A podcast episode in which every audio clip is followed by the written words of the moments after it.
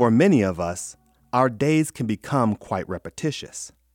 One day can blend into another, and time can get away from us. Our lives can become one long to do list as we focus on the tasks of the day but forget about the Lord of our life. I want to challenge and encourage you with these words David wrote in one of his Psalms. He wrote this to encourage the Israelites to keep their attention on God, but it applies to us Gentiles as well. In Psalm chapter 22, verse 23, it says, You who fear the Lord, praise him. All you descendants of Jacob, honor him. Revere him, all you descendants of Israel. Fear him, praise him, honor him, and revere him. We need to remember God by making him central in our life. That means involving him in every area of our life. We need to reverently fear him, remembering that he is not only our friend, but that he is also our master. He is God, and he has the power to destroy both our body and our soul. We must also praise him, not only for who he is, but also for what he has done. We should not be like the nine lepers who were healed and did not come back to praise Jesus. We should be like the one who came back and praised him for his deliverance. We need to honor him, understanding that we serve a holy God, one who is almighty and whose name is higher than any other name.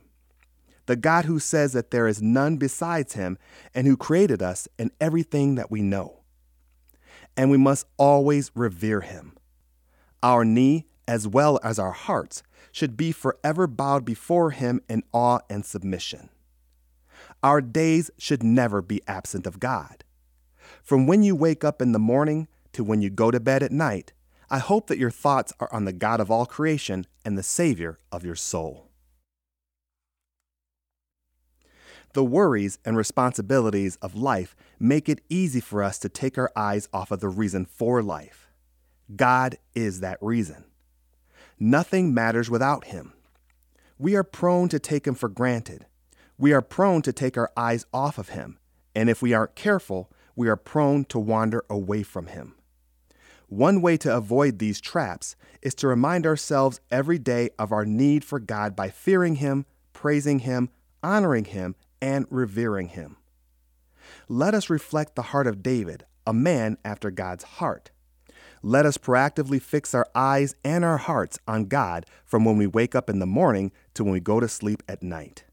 After all, the Bible commands us to love the Lord our God with all of our heart, soul, mind, and strength. That is an all encompassing love. Thank you for listening to the Lord of My Life podcast, and be sure to visit our website at ktfproductions.com.